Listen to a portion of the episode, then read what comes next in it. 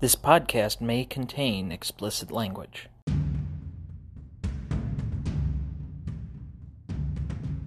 This is the Dynasty Download Podcast. Welcome back to the Dynasty Download Podcast. This is Tom. And Ethan, 2018 champ. And uh, so, as promised, uh, we're coming back at you for uh, our post draft rookie rankings uh, for uh, dynasty purposes. So, um, I did just a quick list of 30 um, because this is probably the deepest rookie draft I can remember. There were 36 uh, receivers taken in the entirety of the draft.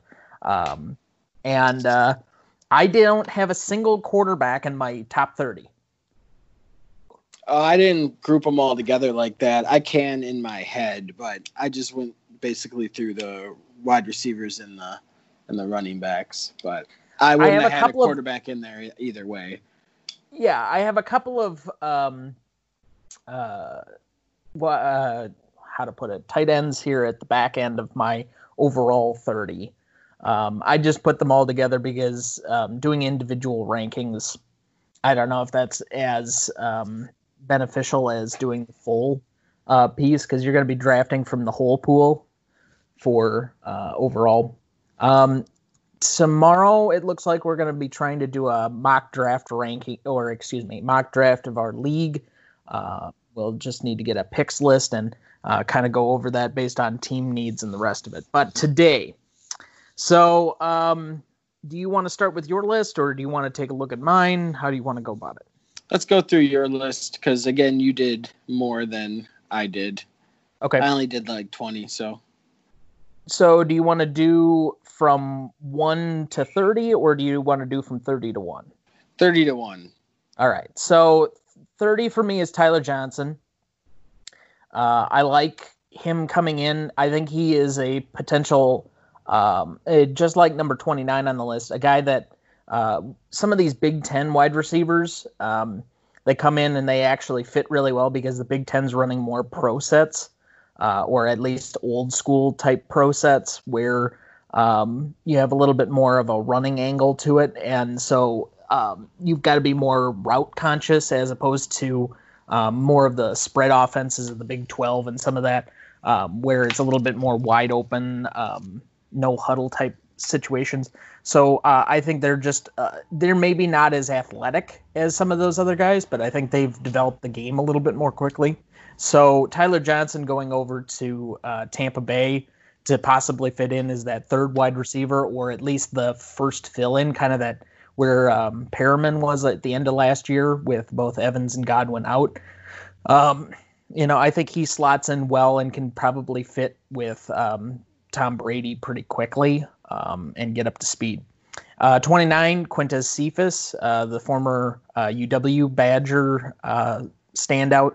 Um, I think he probably, and honestly, other if this draft class wasn't so deep, I think both of these guys probably would have gone a little bit higher, just because of, um, I, I think they're deep picks, but um, Cephus goes to a role where uh, maybe a year from now, we don't know if. Um, oh, why am I drawing a blank on his name? Um, Marvin Jones, uh, who actually has, um, for being a number two in Detroit, like a good fantasy roster. Like he's a decent wide receiver three angle uh, wide receiver two upside, depending on how Golladay's um, looking at any one possible time. But uh, Cephus might slot in as that number two, depending on how that goes, um, you know, going forward. And I actually like his opportunity, uh, depending on how he pans out. Uh, 28, Anthony McFarland Jr. going to Pittsburgh. 27, Cole Kmet, the Notre Dame prospect, going to um, Chicago as a tight end prospect. 26, Adam Trautman uh, going to uh, New Orleans. 25, Bryan Edwards from South Carolina. And 24, Lynn Bowden Jr. from Kentucky going to uh, the now Las Vegas Raiders, which I got to tell you, every time I see LV, it still kind of like uh, throws me for a loop. I'm like, who the fuck is that? But Uh, number 23, Joshua Kelly, uh, stepping into a potential um, opportunity. Um, you know, kind of probably underperformed what I thought he might have at UCLA, but uh, going to the LA Chargers. So, really, the color scheme not changing all that much. Um, number 22, Tee Higgins, uh, upside um, wide receiver option, but uh, already the fourth or fifth uh, wide receiver on that team. But in a couple of years, when AJ Green may or may not leave, uh, and um, maybe Auden Tate or John Ross is completely flamed out or something of that nature, he gets some opportunities. He's a, a high upside prospect, uh, drafted the first pick in the second round um, to uh, kind of sandwich with uh, Joe Burrow going forward. Uh, number 21, AJ Dillon. Pretty much, I only put him on there for immediate impact as a handcuff to Aaron Jones. Um, and we will stop there. Any reaction to any of those? Uh, Cephus was the first one that jumped out to me. I don't like, I didn't like him as a prospect at all. A lot of people uh, might be like, Ethan, you're a Badger hater. It's more than that. Um, only being six one, running a four seven, um, that's really slow for uh, wide receiver. Some other notes that I had for him when I was watching some of his tape, um, footwork wasn't as great as I thought it could be, um, and he wasn't really. This goes back to the speed. He wasn't really separating. Uh, from defensive backs in the Big Ten, and I know their defense is really, really well, with, er, plays really, really well. So I I just don't think he'll be successful um, at the next level. And then another one that jumped out to you to me that was surprising that you had him so low is Tee Higgins. I have him honestly as one of my top 10 uh, rookie wide receivers. And I think overall I'd have him probably around 15 or so uh, with the rookies. Those are just a couple that jumped out to me right away. So I could possibly have him a couple of spots higher. Um, on this list. He could probably jump up to 20. I just, by comparison to some of the other ones that have um, different opportunities, he's also the fifth wide receiver on that team. Like, I know he's drafted highly, but the amount of other guys that they're like, John Brown was a top 10 pick at one point. Um, Auden Tate actually did pretty well last year. Uh, you've still got, um, oh, why am I drawing a blank on um, the Tyler Boyd is still on the team, and then they're still they just gave a franchise tag to AJ Green for the year. So like at least for the immediate impact, I just don't see it. I, he'll be on the team and moving forward, like he's a very talented prospect. It's just a matter of uh, I don't see him even getting like a number of targets to really work into the offense this year in the same way that other people would. Like I have uh, one we're going to get to here in a second, but like Chase Claypool is in a better situation at the moment where he's only got to play with like two or three guys ahead of him, um, you know, in, in Pittsburgh and a better, more polished uh, veteran quarterback has a possibility of making a bigger impact more immediately. That that's really the only argument. Long term prospect, if you're talking three years from now, Tee Higgins is probably above several of the guys on this list. That's exactly what I'm talking about. I don't think immediate impact. No, of course not. He's got people in front of him, but I think the people in front of him are going to fall off real quick. There's only so much rope that John Ross can get, and Tyler Boyd and all those other people that you stated in front of him. This kid is six four. He didn't run at the combine, but they're talking about he was around a four five. He played all three spots while at Clemson, so you can put him in the slot. A six four slot, man, that would be amazing to see. Um, and then just him in the red zone with that big of a target and catch radius. He's just somebody that I like. Um, I wasn't as high on him um, as a prospect before the draft, um, but then I dived into him a little bit more. And then putting him with Joe Burrow and those two could be together for the foreseeable future. That's mostly where my rankings are coming from. Um, I, I like him as a somebody that I'm going to want on my dynasty squad a couple years from now like I, I certainly understand the the fervor, and you are always uh, the top thing I'm looking for is it does this guy have wide receiver one potential for his team? Like not for the league. Like obviously wide receiver one being only those top ten guys, but like can he be the number one target on his own team at some point? Yeah, he has that ability. Uh, I just don't know when that's going to come because Tyler Boyd is clearly the number one target on that team right now. Um, And even though Tyler Eifert left, um, and uh, you know some of that again, he's he's way down the depth chart as far as that, and like really getting the opportunity to work in because more than anything, you just need experience sometimes at wide receiver in order to like really adjust to the league. Like the two hardest positions usually are the ones that take the longest to really work in. Um, as far as uh, just totality of the league is usually secondary and wide receivers because the speed and the technical ability is so much different um, at the collegiate level from the NFL. And so, like, that's why we're waiting on these guys two or three years. I'm just saying, by comparison, I think he might have a like the payoff may be greater at the end, but your uh, wait time may be longer than some of these other guys. Um, let's go back because I don't think that he's going to be anywhere else um, on your squad because I think you would have mentioned him already. Van Jefferson. Um, I have him as uh, one of my top um, dynasty wide receivers as well. I think just outside of my top 10 for rookie rankings. One, I like his landing spot um, because the Rams have showed in the past that they can they can have that many wide receivers and still be fantasy relevant. Um, I don't think it doesn't look like the Rams are going to re-sign Cooper Kupp at all because this guy is essentially the same type of receiver. But watching him run routes is a thing of beauty. It'll bring a tear to your eye. Sit down and watch Van Jefferson run routes. It is awesome to see. Um, I think this kid can be really, really good in another couple years too, and so that's why I have him as high as I do on my board. Well, I like the Rams system, but also they're in fluctuation, and I've mentioned it before on this uh, show that um, they're still trying to decide between the 11 personnel and the 12 personnel sets that they were ending the year in. And so if they're going to go to a more 12 personnel look, and they drafted another tight end, um, Brycen Hopkins out of uh, Purdue. So you would think that maybe they're going to work into that more 12 personnel set, uh, be a little bit more run play action heavy uh, instead of working constantly out of single back uh, 11.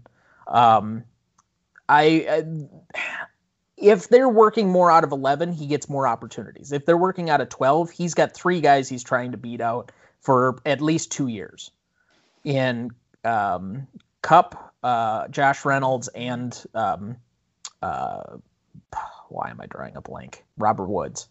Um, and again, a lot of this list is based on opportunity. When are you going to be able to work in? Particularly running backs, like, you know, how many people are in front of you? When are you going to get opportunities to work yourself in?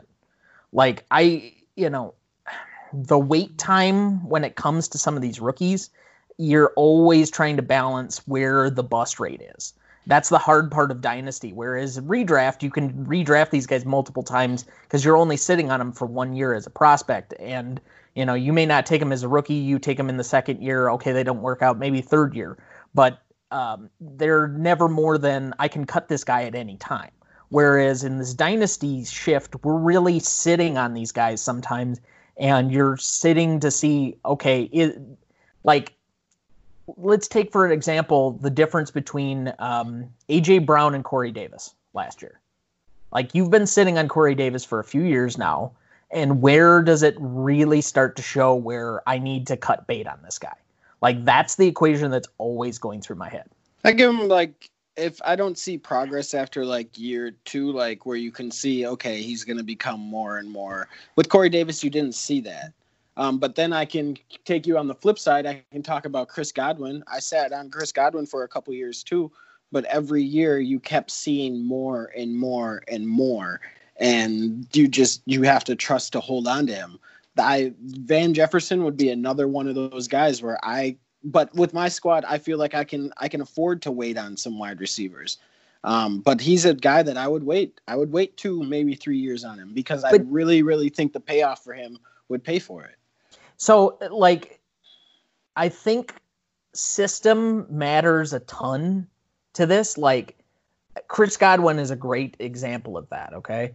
Um, Chris Godwin to me does not break out in the same way because he had opportunities and like everybody thought he was going to start uh, two years ago before last season.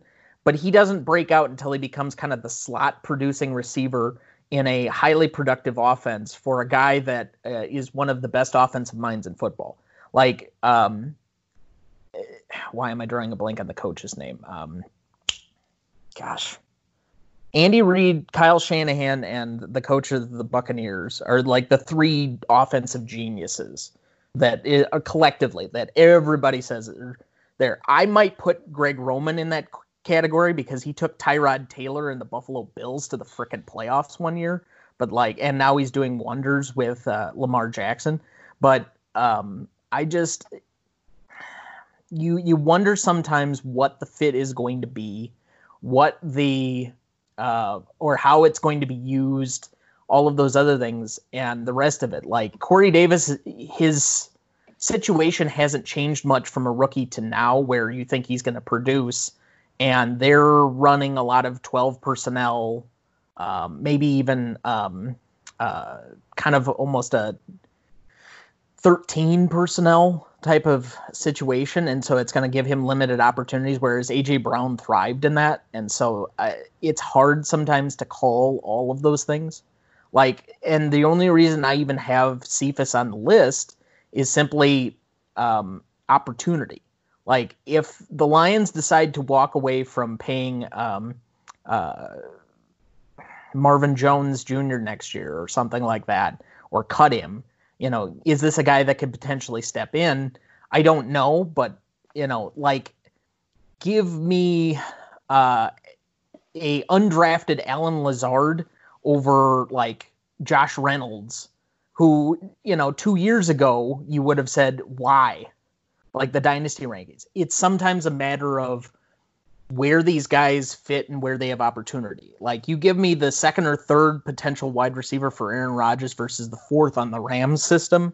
Like there's where the difference is, depending, regardless of where they were drafted or the talent level. It's sometimes just a matter of does this guy get opportunities, and so that's kind of where my lists goes in. I'm not going to pretend that like this is going to end up being the prophetic list of all lists and if you follow this this will lead to your eventual glory, but like, you know, it it's just my attempt at trying to put this together.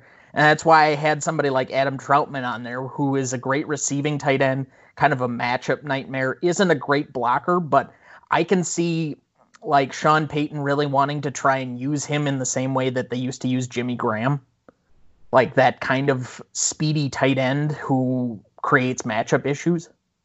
So, you know, that's why I included him. I think he's worth at least a flyer, you know, third or fourth round in a rookie draft. So, um, do you want to go through the next set? Uh, you can keep going. I'll just react. All right.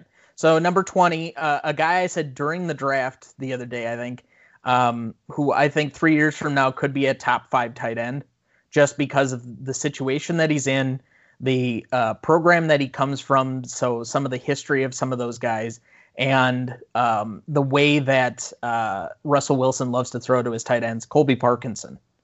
Um, again, you look at it, and um, we had three relevant um, fantasy tight ends come out of Seattle where they had less of a pedigree and talent share.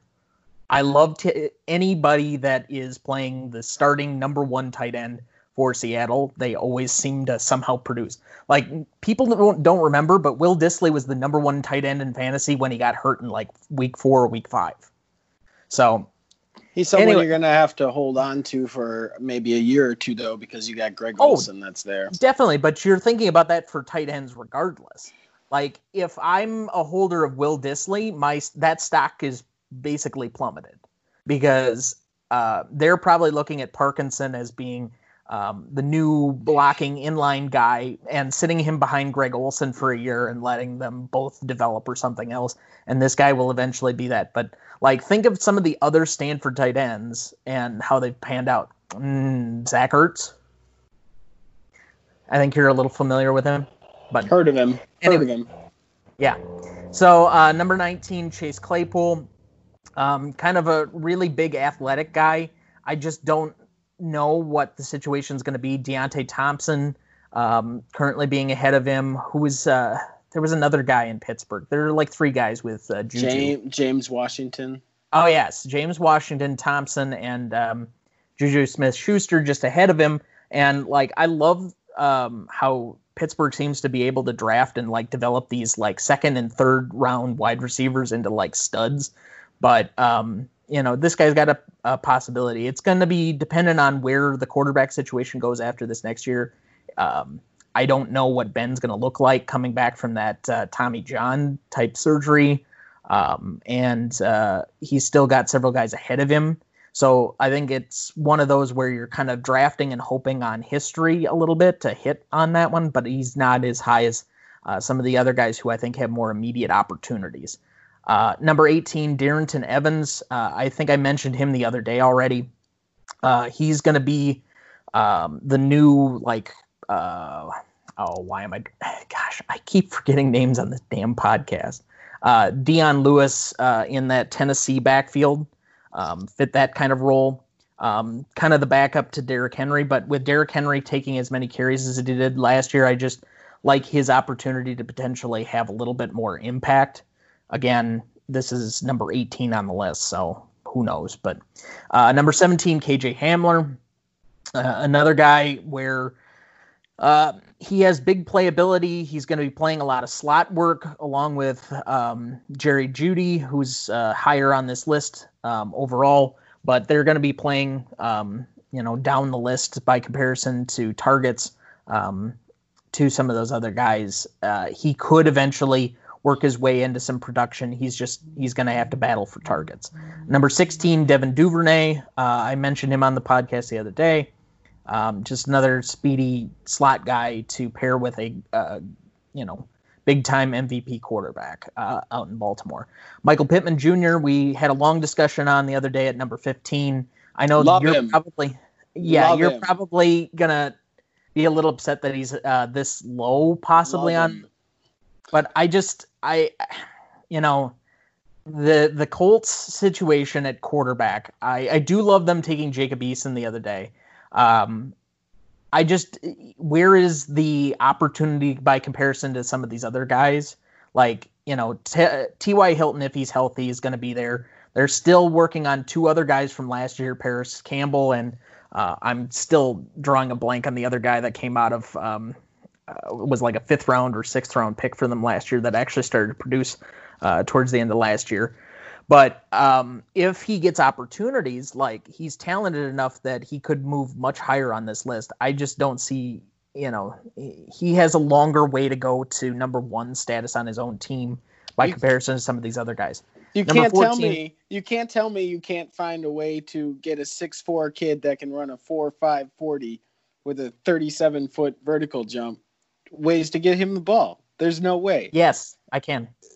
There's no way. I love I love I- his I think- talent and I like the spot where he landed in. Um, just in just history alone, um, the Colts they they they get some wide receivers and they do really well with them. Uh, Parris Campbell, I don't think is going to be an issue for him because Parris Campbell will probably work primarily out of the slot.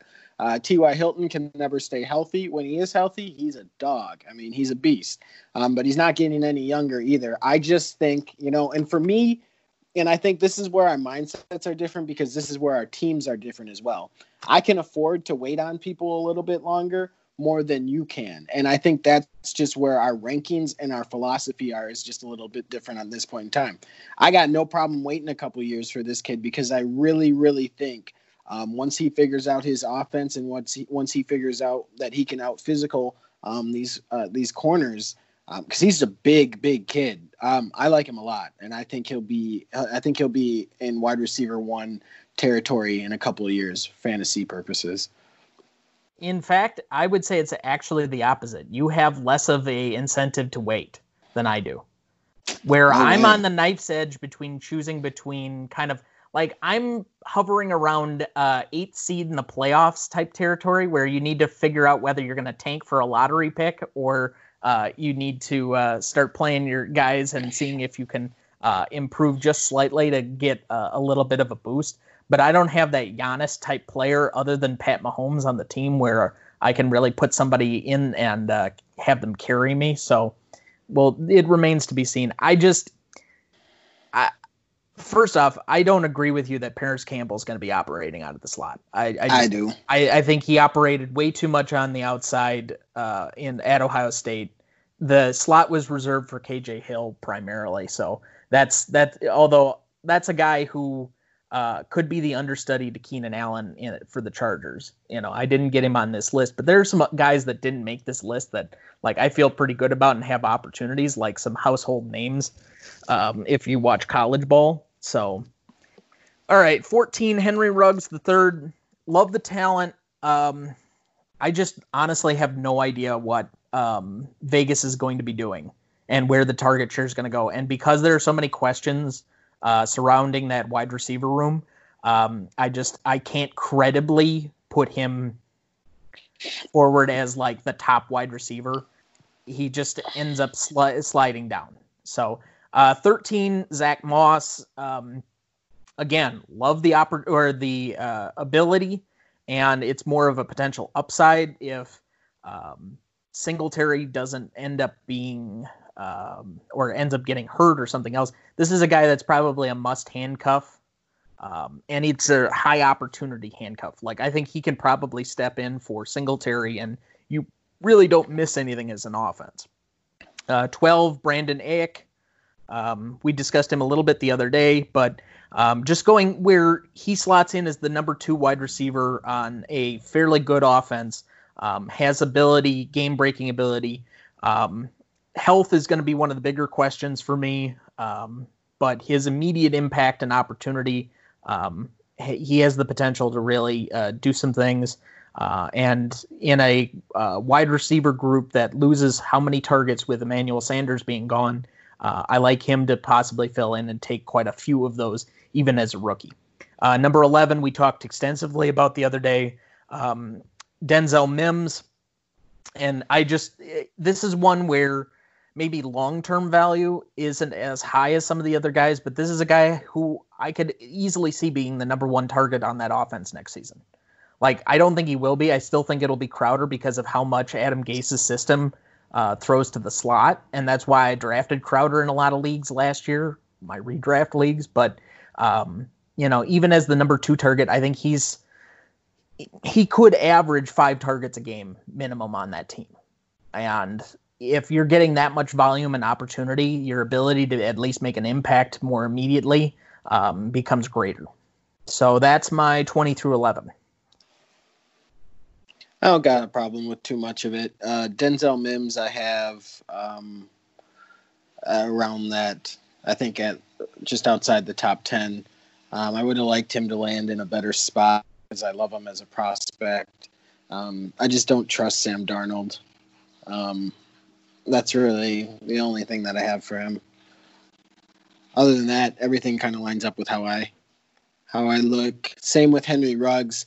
I don't love that spot and I understand what the Raiders are kind of trying to do. You have one wide receiver that does this, one that does that, and another that does a completely different thing. Um, so, right, there's only one football to go around, and then still your quarterback is Derek Carr, and I think that handicaps Henry Ruggs more than it does the other um, more than it does the other receivers, just because um, I don't think Derek Carr has the arm for uh, for a, a car like Henry Ruggs.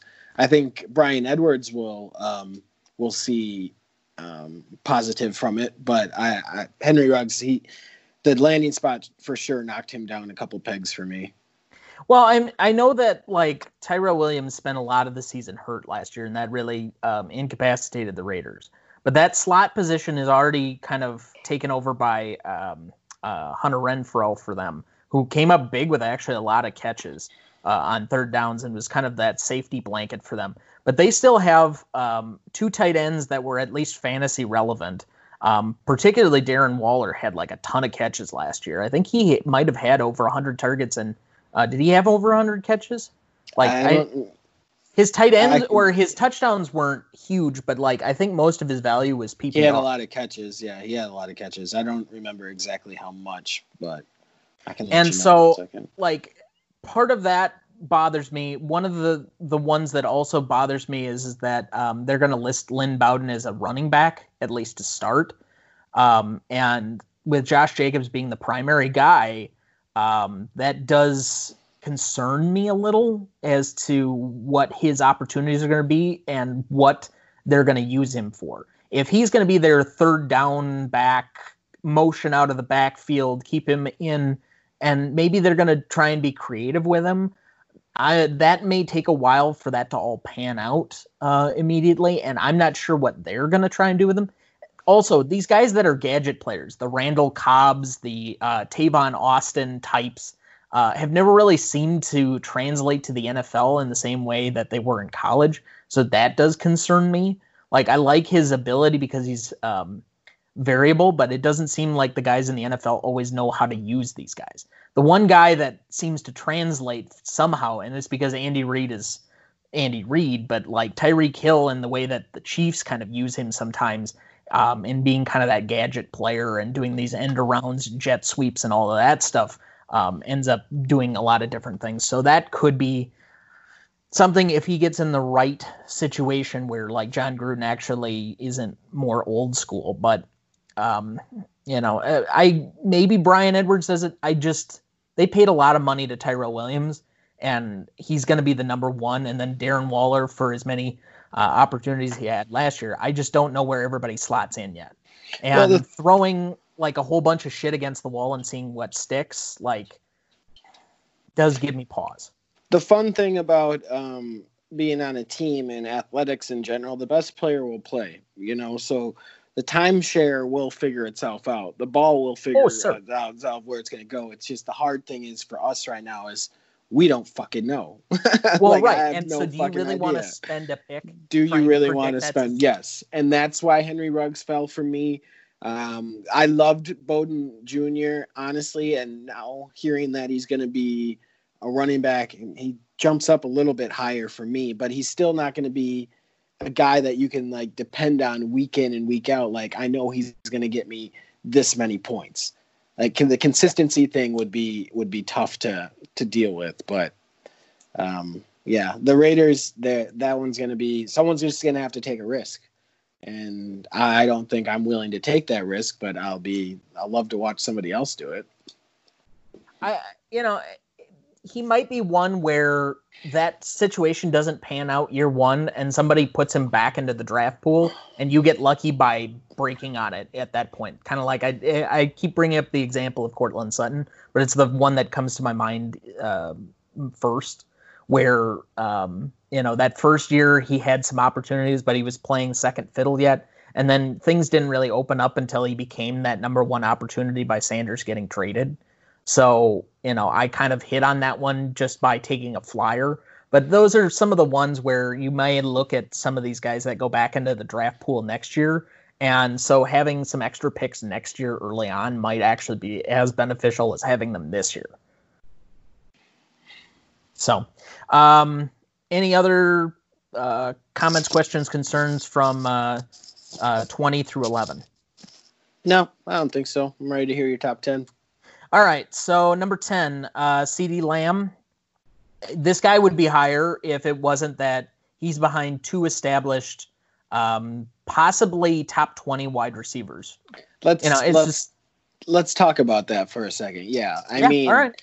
Um, man, he was for sure coming in pre-draft. He was my number one. He was my number one wide receiver. Now I have him at uh, number five behind Denzel Mims and right before Henry Ruggs at six. Um, I just it sucks. That landing spot sucks.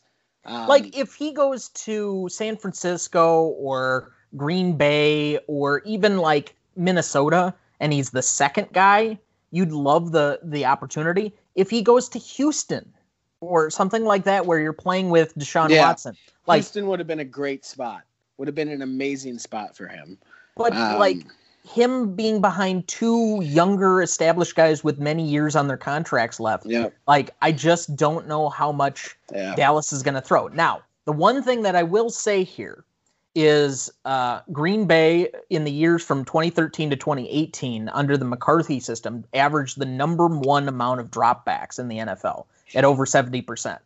So they are going to throw the ball. They already established that last year. Although I will say Kellen Moore is still the offensive coordinator there. That was like a prerequisite before Mike McCarthy took over. So he's going to be doing most of the play calling. So it's going to be similar in offensive structure to last year. But they were playing a lot of 11 personnel with uh, slot wide receivers, and it's possible that Lamb slots in as their slot guy uh, moving forward. Although, you know, in the McCarthy system, any of those three guys could be interchangeable. Yeah, I mean, So- you remember you remember when the big guy was coaching here in Green Bay and he had all those weapons at at wide receiver. I mean, football wise, like real legit football wise, that's great and everything, but you couldn't de- you couldn't depend on one of those guys fantasy purpose wise. Um, because you just never knew whose week it was going to be. So I think that's what's going to be CeeDee's Lamb for CeeDee Lamb's problems for a couple of years. You just don't know uh, the consistency aspect. You just don't know what he's going to put up week in and week out. I do think Michael Gallup will be slid into the slot more so um, than the other two, but you're right. I think, especially with Mike McCarthy, they all play all over the place. Wherever he finds a matchup, he's going to take care of it. Like that doesn't shy me away from taking Lamb as a potential number one pick. Like if I'm on the back end of uh, the first round, I was gonna say, where do you take him though in the first? If you have the fourth overall pick, you're not God, taking no. him. You're taking No, no, one of the running backs. you're taking one of the running backs. But if you have like seven or eight or something like that, then you start flirting with it a little bit. Well, here's like eight, nine, ten is where I'd be potentially comfortable, and it's just from this. Everybody loves the talent. Everybody loves the offense. I think somebody his trade value might be higher than his actual value, and you might be able to flip the prospect where his value doesn't take off for several years, and you get more immediate return. Like I was I- thinking the exact same thing. That's something you can just use as a trade piece. Like, hey, you and I both know he's really good. Hey, you and I both know he's not getting the opportunities he should be, but this is somebody you know you want to have on your on your team in a couple of years. So yeah, I think maybe that would be his best asset, honestly. All right. So uh, number nine for me was the guy that you probably have as your number one, uh, Jalen Reagor. Um, and it, it's simply because I just I this guy could move up by the time we get to like the actual pre-draft. Like we start getting through some of the preseason and the rest of it, and we know more what the Eagles are gonna do. But like, um, I I still that that that's a weird crowded room where you've got two tight ends getting a majority of catches. Uh, you've got running backs getting catches. You've got um, uh, questions of health in other spots, and so I'd like to know a little bit more consistency before I'm really ready to put him forward as that guy. He is actually my number two wide receiver. Um, I really wanted to put him at number one, but um, like if DeSean Jackson or Alshon Jeffery were to be dismissed from the team this year, he'd jump up for sure. Um, Yeah. there's just I don't think Carson Wentz has ever had a wide receiver like him before. I don't think he's ever had a wide receiver that can go up and get the ball like um, Jalen Reagor can, but also has the burners that Jalen Reagor has. I mean, he's had DeSean Jackson, yeah, we know, um, but DeSean like Jackson weeks. yeah, but DeSean Jackson is no Jalen Reagor either. I mean, he ran a slow 40 time at the combine. Um, then at his pro day, he ran a 4.29. Um, he's about six feet. Um, he has a 42 inch vertical. Uh, I love the kid's talent, and I honestly I love his landing spot too because I think I know you're not huge on Carson Wentz, and now like listening Well, to no, like, I I think the Eagles have potential, and like pairing him with a younger um, star quarterback isn't a bad thing. no, I'd love the fit more. Like I was high on a, whoever the whomever the Eagles ended up picking, but he- this is another one where like his talent is immense, but he does have injury questions in an already injury riddled team, and that does give me a little bit of pause by comparison to uh, some of the other guys. But I I don't know. I understand injuries and stuff like that too, but for me, you and you, you, you, you never know. I mean, Yeah, I know. I mean, you would that's you cannot predict that. no. And if I was living that way, I wouldn't have Dalvin Cook on my team right now either. I took him with the number one overall pick those couple of years ago. So, um, well, and I'm just gonna one take of the those where you're you're separating by sm- small degrees, and so if I can At that point, you're almost like trying to- an argument one way yeah, you're the other, almost like trying to talk yourself out of it at that point. but like he's my number three wide receiver on this list. So Mhm. Mhm. so number eight, Jerry Jeudy. Um, I just like him as slotting in as the the true slot guy. Um, I think his opportunity is more defined in that uh, Denver system. Fant's going to play the tight end role. Um, they're going to probably have Jeudy in the slot. They have their two outside guys um, in Sutton and uh, the other guy. I still can't remember his name. He's like number 17 on Denver. And I'd have to call my uh, Denver friend or whatever, may or may not know him. But um, anyway, but like I think he has more of a potential for an immediate impact in a system where they're clearly angling for um, trying to surround Drew Lock with uh, as many weapons and opportunities as they can get. Um, you know, the, we already talked about Melvin Gordon going there in the offseason. Um, Fant being a younger tight end, Sutton being an emerging wide receiver star, and then drafting both Hamler and uh, another tight end out of Missouri, um, drafting Jeudy. I just like the fact that uh, he's probably going to see quite a few targets, um, at least early on, and could bud into a um, very productive slot receiver for them going forward. Absolutely. Um, when I first saw the pick, um, I really did enjoy the landing spot. Um, but then doing some more research on Drew Lock, um, I like it a lot more. Jerry Jeudy is my number one wide receiver um, that okay. I have ranked. Um, the other wide receiver you're talking about, I think, is DaeSean Hamilton. Yes, from the Broncos. Um, but I don't. I think Jerry Jeudy and KJ, KJ Hamler step right in um, with Courtland Sutton as the top three wide receivers. I don't think they have to worry about any of those other guys coming up to take their spot. Um, Jerry Jeudy is the best route runner in this draft, and it, yes. it is an amazing thing to watch him run routes. And I think that's something if you're elite at it, especially that'll travel to the next level and you're going to be just that much better and you're going to have that much of a head start on these other wide receivers that aren't as polished. I think he he does make an immediate impact, and I think in a couple years, like next year, I think he overtakes Courtland Sutton as the number one um, option in that offense. The only reservations that I have for him is still Drew Lock. Like I'm not 100% sold on Drew Lock. I don't think right. anybody is. But I think that's what the Broncos are doing. They're like, all right, we gave you all these new toys. Now it's up to you to figure it out. Like but, we're gonna like, give you a couple is, years, you got to figure it out. But this is the argument I have for um, like uh, Denzel Mims. I know your questions are like on Sam Darnold, but like uh, Courtland Sutton produced with um, Drew Lock last year, and even below that. And there have been a history of other guys that were productive wide receivers, usually big, bigger bodied guys that were playing with below average quarterbacks. Um, I mean, Nuk was getting above average uh, ability out of bad quarterbacks even a couple of years ago when Deshaun Watson was hurt. So it's not like you always need to pair that. It helps um, tremendously. And like, I don't think Jordy Nelson would have been a great wide receiver on anybody else's um, team, but pair him with Aaron Rodgers, and all of a sudden he's like hella fantasy relevant. So well, like, there's Greg there's some difference, Jones, but or Greg Jennings too, and James Jones. You know, they're well, the sure. same. I know? maybe Greg so. Jennings. Like I think he might have been okay in some other situations, but uh, again, sometimes fit and quarterback make it. Sometimes it's receiver. Like Calvin Johnson would have been fantasy relevant no matter who's throwing him the ball. Anywhere, anywhere. You know, and yeah, I could have thrown him the ball. There's just not there's there's not many Megatrons. There's not that many Julio Joneses that come walking out. You know, so yeah. that that is my only reservation with Jerry Jeudy, But he's he is my number one wide receiver. He okay. he is. So I'm glad you said that because I was going to ask you because uh, my number one is a guy that uh, he could slide down, but I, I just who it is I think by process of. You want to announce it because that's my number seven. The top six of my list are all um, uh, running back. So, okay. So who is it?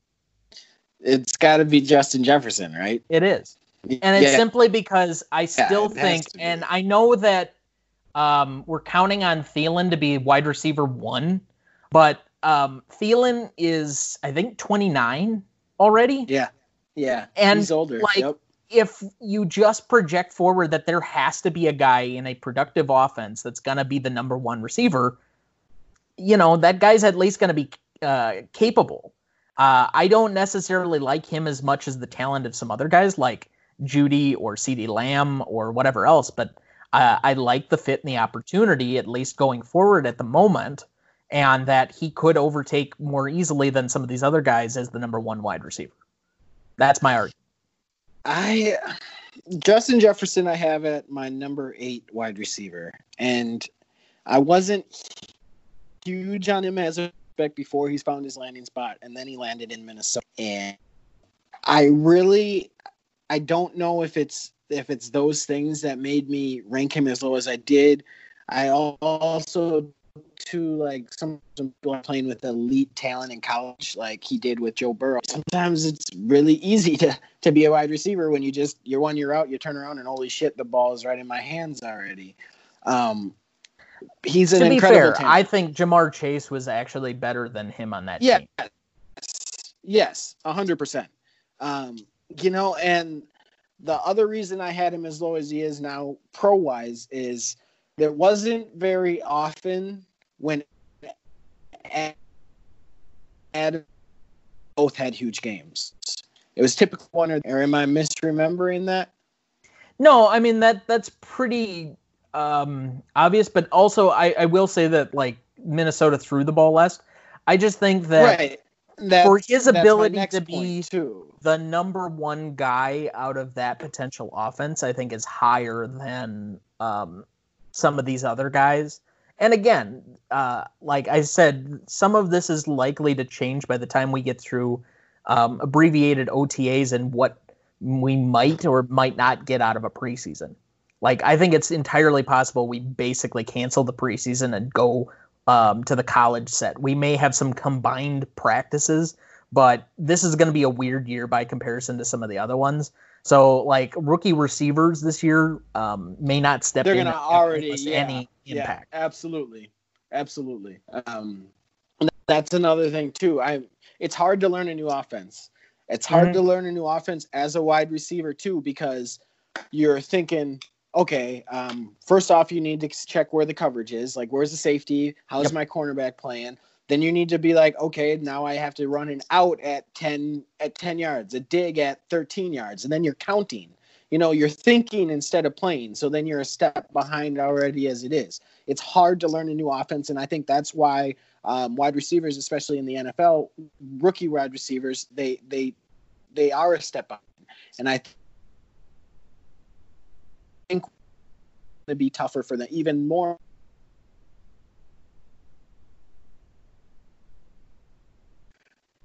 You keep cutting out, bud.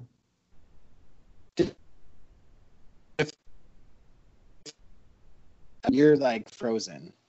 Yeah, What about now? it's a little bit better now. Well, the thing is with Jefferson too is just the Vikings are so conservative um, passing the ball. It's Sure. just, it's that's my thing with them. It's it's tough for me to grade him over the other guys um, at this point in time. So, you know, again, it's just it's feeling, but that that's that's where I went. I don't think there's going to be a ton of debate on the next six or the top six of mine are all running backs, but um, you know, at least for the wide receiver debate, that's kind of where I was at. So, um, anyway, um, now what was I just thinking? I, oh, so uh, you were just kind of generally mentioning um, the transition as wide receiver and the rest of it. Do you ever take um, economics in high school?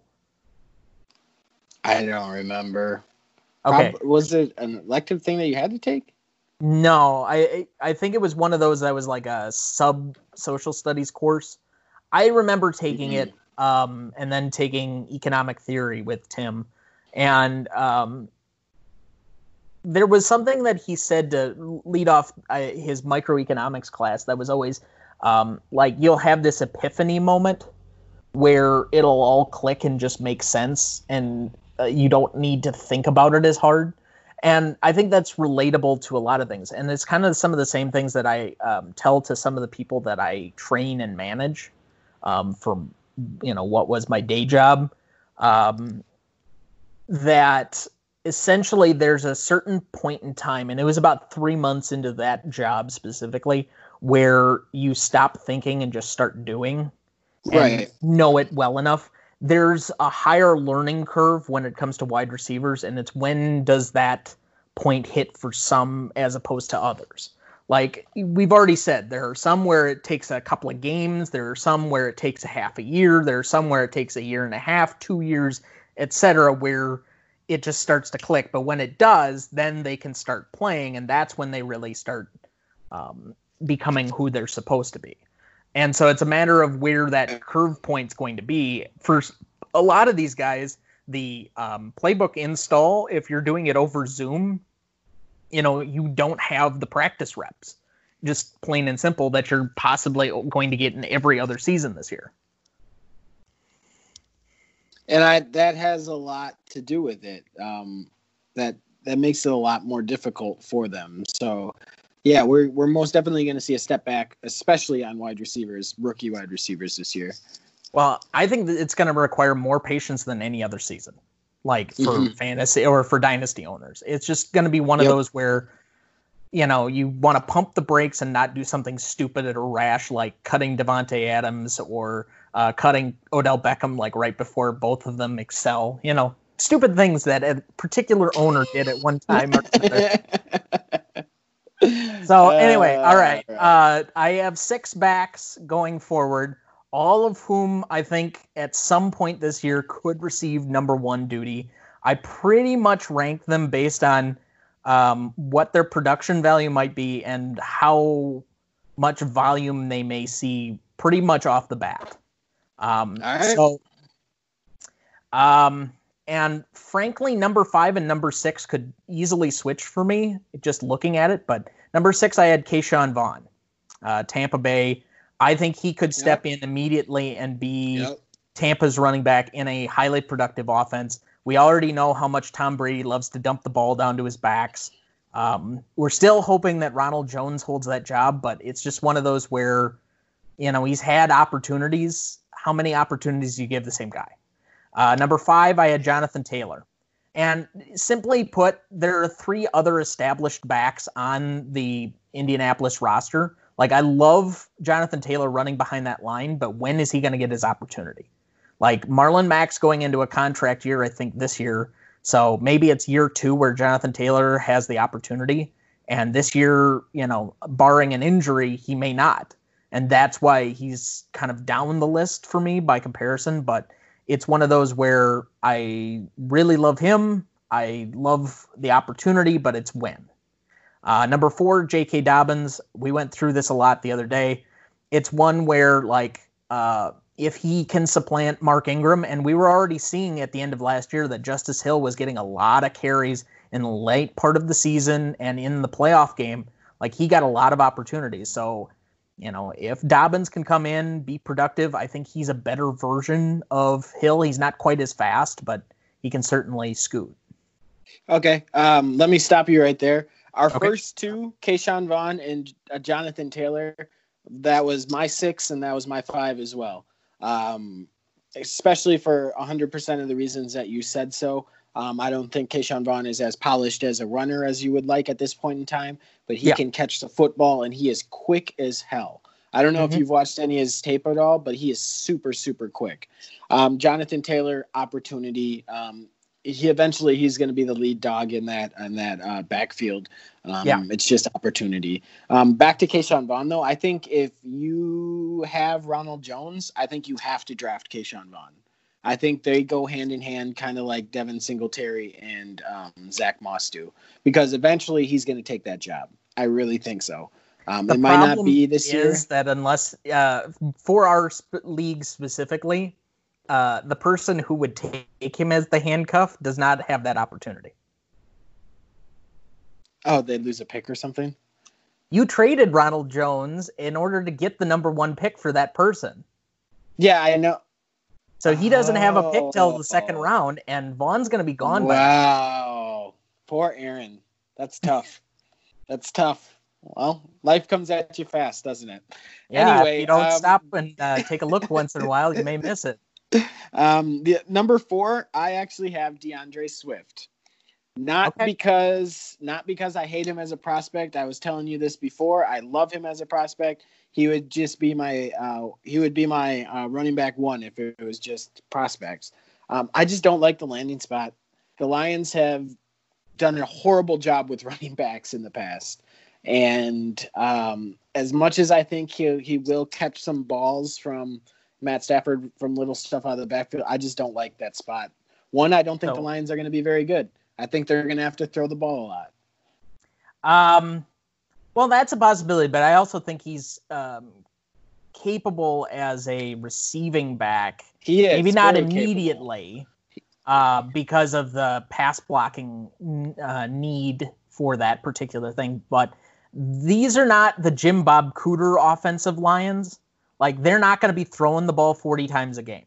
We've already seen over the last two seasons that Matt Patricia wants to run the ball. The problem was always that on Johnson got hurt or couldn't take 20 carries a game. So I think this guy has, and this is where my reveal is going to come in. Uh, Swift is my number one.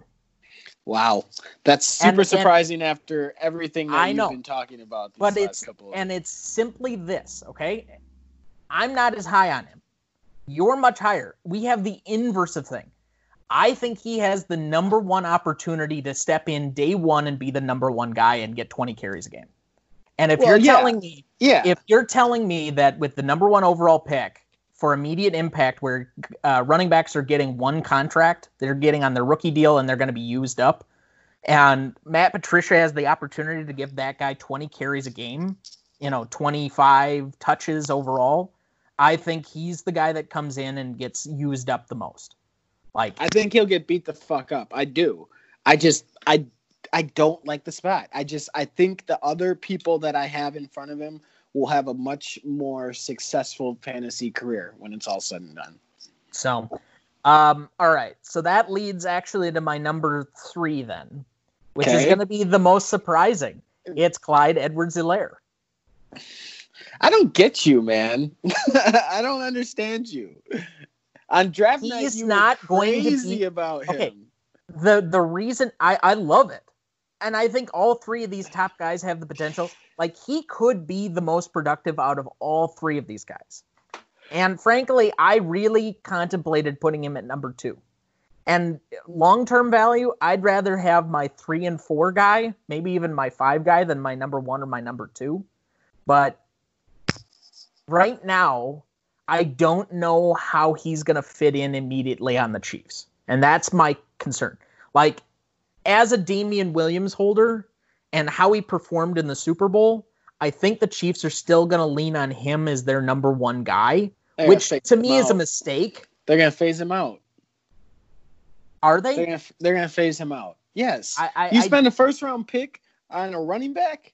Come on, now. If you're you're, gonna phase the other that- guy out. if you're telling me that Edwards Helaire is the number one guy in Kansas City before Yes. week eight, then he's the number one overall guy here. A hundred percent. He'll be the number one guy before week eight. I'd put money on that.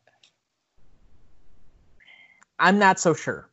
I think Andy Reid has been stubborn sometimes. Like he gave Spencer Ware how many opportunities? Now, Spencer again, Ware was Spencer Ware was a speedy running back that could catch the ball really well, and I think that's So that's the type Williams. of dude. That's the type of dude that yeah. But Clyde Edwards is exactly that too, and he's younger, and I think he's probably faster.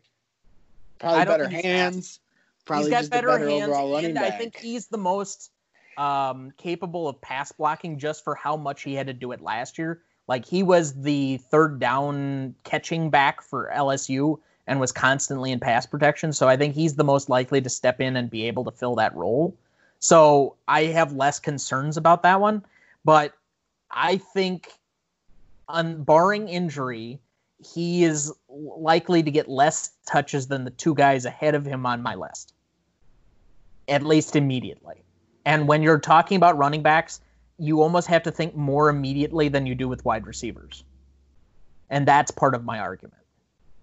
So, number two is I th- the guy I think you have number one, Cam Akers. And it's Uh, simply because there's no clearly established number one starter ahead of him on that roster at the moment. Like Malcolm Brown and Dar- Darrell Henderson were thought to be the number one guys ahead of that, But if he's going to step in and he has the opportunity to really work in as the number one back, if they have full practices and the rest of it, his opportunity as the number one back in a highly productive offense. I don't think he translates. He's not Todd Gurley level um, ability. Todd Gurley is immensely talented, and just due to injuries in his knee, like he could have been a lot uh, more special for a longer period of time. But can he be highly productive? Can he be a B plus to Gurley's A? Yes, I think that's possible, and it just depends on whether he's going to get the opportunity. And then one I already said it was D'Andre Swift. So Cam Akers is my number three. Um, I have Really? J.K. Dobbins. I have J.K. Dobbins as my number two. Um, just because I love the future of J.K. Dobbins. I think you I pair him, you pair him with Lamar Jackson um, for years to come. I love it, and I think he ends up being the starter um, by the end of the year, beginning of next year. Probably beginning of next year. Um, and then I have Clyde Edwards as number one, just because I think he has just the immediate impact factor. I'm really surprised you have Cam Akers as high as you do. You haven't really talked about him as highly as I have. Um, so my question to you then is: If you have you have the number five overall pick, and Cam Akers is there, who are you taking? You taking Cam Akers, or are you taking one of the or one of the running or wide receivers if no wide receiver has been taken yet?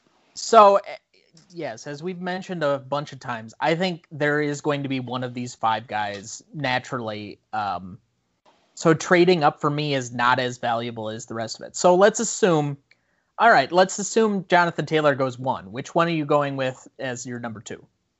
Um, let's say I just take D'Andre Swift because that's typically what people have as their one and two.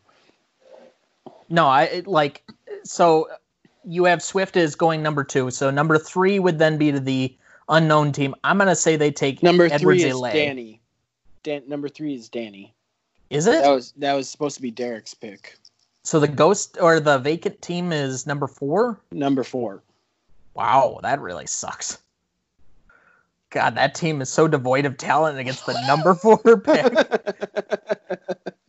So, like, and I know we're tipping our hands a little bit, but I think you get either Akers or Dobbins in the fifth slot then. Like, if I have my choice between uh, Dobbins and Akers, I think Dobbins may have a better longer term value, and I'd be really cutting it at a knife edge. Depends on if I'm going more long term value or I'm um, trying to win now. And I don't know if my team is in a position to win now.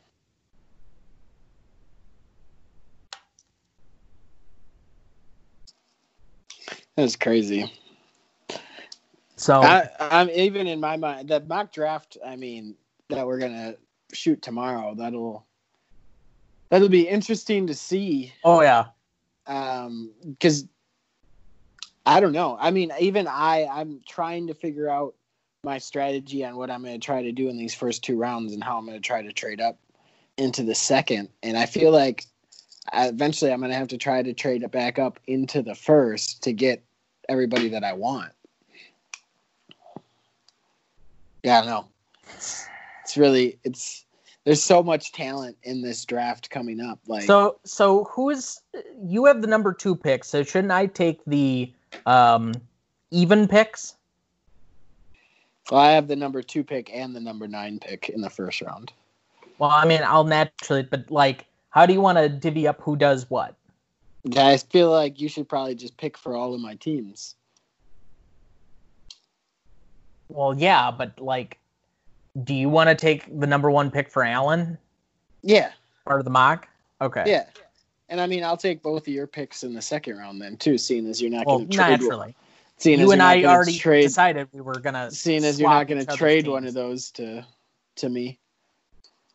At the current asking price. No, oh, Jesus. but then again, you and I have similar uh, strategies of trying to move back into things, and I, I just Yeah, I mean the thing is for me, I, I don't know. I want to get back in front of you, And the only people back in front of you are Danny, and he doesn't trade with anybody unless your name is Derek. Or Well, and here's the other thing is, is we still don't know who's going to take over that fourth slot. do you have anyone in mind? So my dad and I were talking about it the other day. Uh, I don't remember if you remember. Were you over for the national title game, Ohio State and Florida, that one year? Yeah, I think I was the only one rooting for. I was one of the few people rooting for Florida. Okay. E- either way, uh, do you remember my uncle? No, probably not. Okay, several people have mentioned this post fact, but like, uh, there is almost literally nobody on earth that gives me more shit than my uncle. He's been doing it to me for 25 years. Anyway, so, but he's been like, he and my dad and I had this like three way chat going on the draft all weekend. And so my dad thought about um, offering it to my uncle.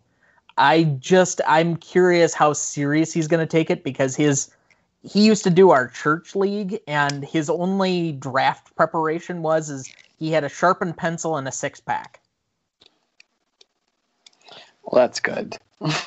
well, and that was Ben's complaint because I also floated the idea of expansion again, and he's concerned. Realistically, at this point, we had three teams that were not um, as involved Yeah. as the rest of us. Yeah, Like Derek takes it seriously. expand Ben, you, me, uh, my dad, Roger, we all take it seriously. It's the Eichstead brothers and then the vacant.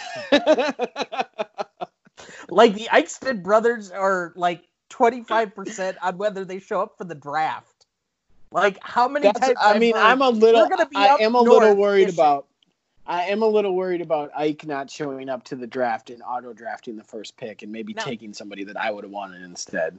Once everybody gets their picks in or their keepers in, which you know we set that usually at least a week, if not two weeks in advance. Um, I mean, there was some screw ups last year with the whole thing or whatever. Maybe it was two years ago. I can't even remember. But um, where uh, we had some issues. But um, it- you can pre-rank your um, draftees in advance to make sure that that isn't a problem. But yeah, I think Interesting, I draft interesting. for Allen may be different than whom Allen would want to take. Well, he's gonna take Jonathan Taylor. I feel like if I was a betting man, that was that would be who he would take. Well, I used to be a betting man, and then I lost some money, and I I'm no longer a betting man. But I mean, I may be tipping my hand a little bit to here to you, but I would be leaving the draft 100% happy if I could leave with both like J.K. Dobbins and Cam Akers. yeah, That's that's what would be making me happy.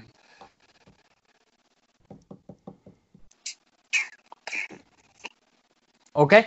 But and then if I could have, like, say, Michael Pittman and like a Jalen Reagor too. That's why I'm trying to move back up in the second round. But now I don't think Akers is going to make it to the ninth pick in the first round. No, there's definitely not. Sucked. Sucks. You'd have to move a lot in order to get back into that first four picks ahead of me. you're, you're saying one of those two isn't not making it past five. That's what you're saying. Yeah, if like first off, I I'm not even saying for what I would do. Like, of course, I'd take one of those two, uh, but both of them will not be to me at five. Just I I know how the draft works and how the rookies and the rankings ahead of time. Those two will not be there when I pick at number five. One of them may be, but both of them will not be. Man, I may have to offer Danny something amazing here. Maybe I could try to trade with Ike. You think he'd give up the first pick? I think he might. And again, this is one where you can have basically a theoretical trade in hand and then trying to get him to seal the deal or like take anything is going to be beyond difficult. I feel like he's my best. This is like my honest thought process. I feel like I need to change with Allen or trade with Allen and um, but then he's not gonna want my number nine. I'm gonna have to give him somebody off my team. Yeah. Um, and then I want like Aaron's pick in the second because one, you said no.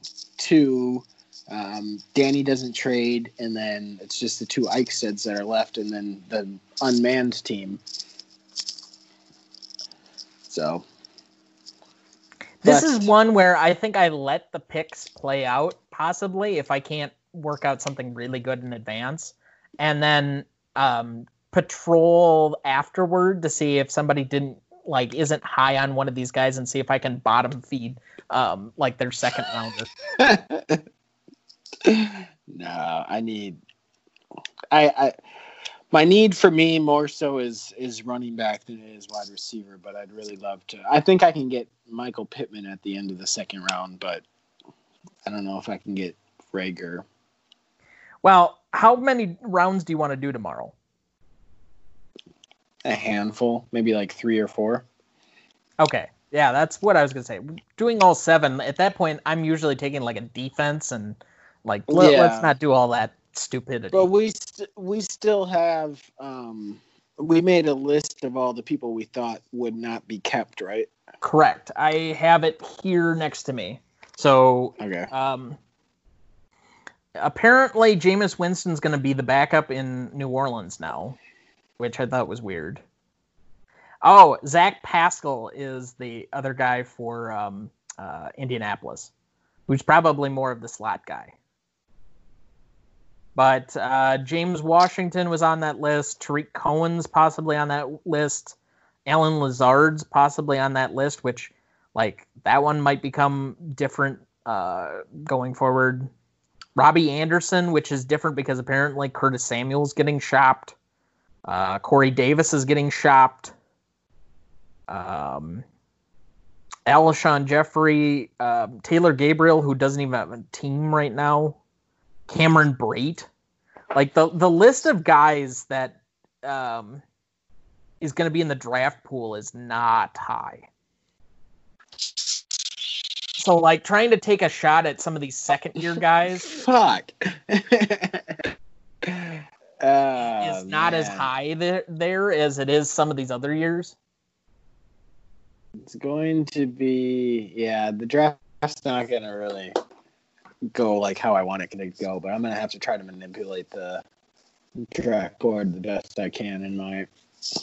But ultimately, I feel like it's gonna come down to I'm gonna have to choose between Edwards, Akers, and Dobbins. If this was like two months ago and like the combine never happened or anything like that, I feel like I would have had a better chance at Akers at nine, but he had such an amazing combine too. So So this would be a much different prospect if we didn't have to um, trade uh, a pick for a pick, like how Yahoo does their system. If we could simply like you have that many picks, yeah, You yeah, know. for sure. but, that- because of how it the system is apportioned and were- yeah, yeah. exactly. Because then it would mess with everybody's keeper system. But hmm Yeah. What you gonna do? I don't know. All right. But regardless, Probably do. We kind of just went off on a tangent. Oh yeah, well we often do it here at the end of the show. So, but anyway, all right. So um, we'll look forward to tomorrow's uh, extra episode, um, doing the mock draft, and um, you better bring your smack A game because I, I have a feeling that that's going to be full of it tomorrow. Uh, there's going to get an extra explicit rating on the um, uh, iTunes or whatever. So You know, I'm actually excited for this mock draft. Um, maybe get a little bit of a layout of what I think can happen. I think it'll just help strategy wise, personally, but oh, of course. maybe it'll help ease some heartbreak that's going to happen too when I don't get my guys. well, I should almost call in a third and see if we could get somebody to supplement the show. But as of right now, it's just you and I. So No, if you can get anybody else to come on and pick for their own team, that would be fine. Get it a little, little bit more as realistic as him to get his ass up. yeah, okay. Well, anyway, till tomorrow. Um, have fun, everybody. Have a good day.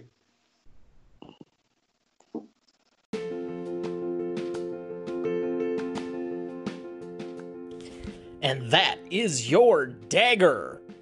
That's all for this week. And please uh, make sure to rate, subscribe, and review the new podcast on the Tom Duncan Network, as it's currently being called. Um, that'll help everybody else find the podcast, and that uh, we continue to help uh, provide you winning opportunities on your fantasy teams. Hopefully, get you interested in this new type of uh, fantasy football. Uh, until next time, thanks and have a great evening. Thank you.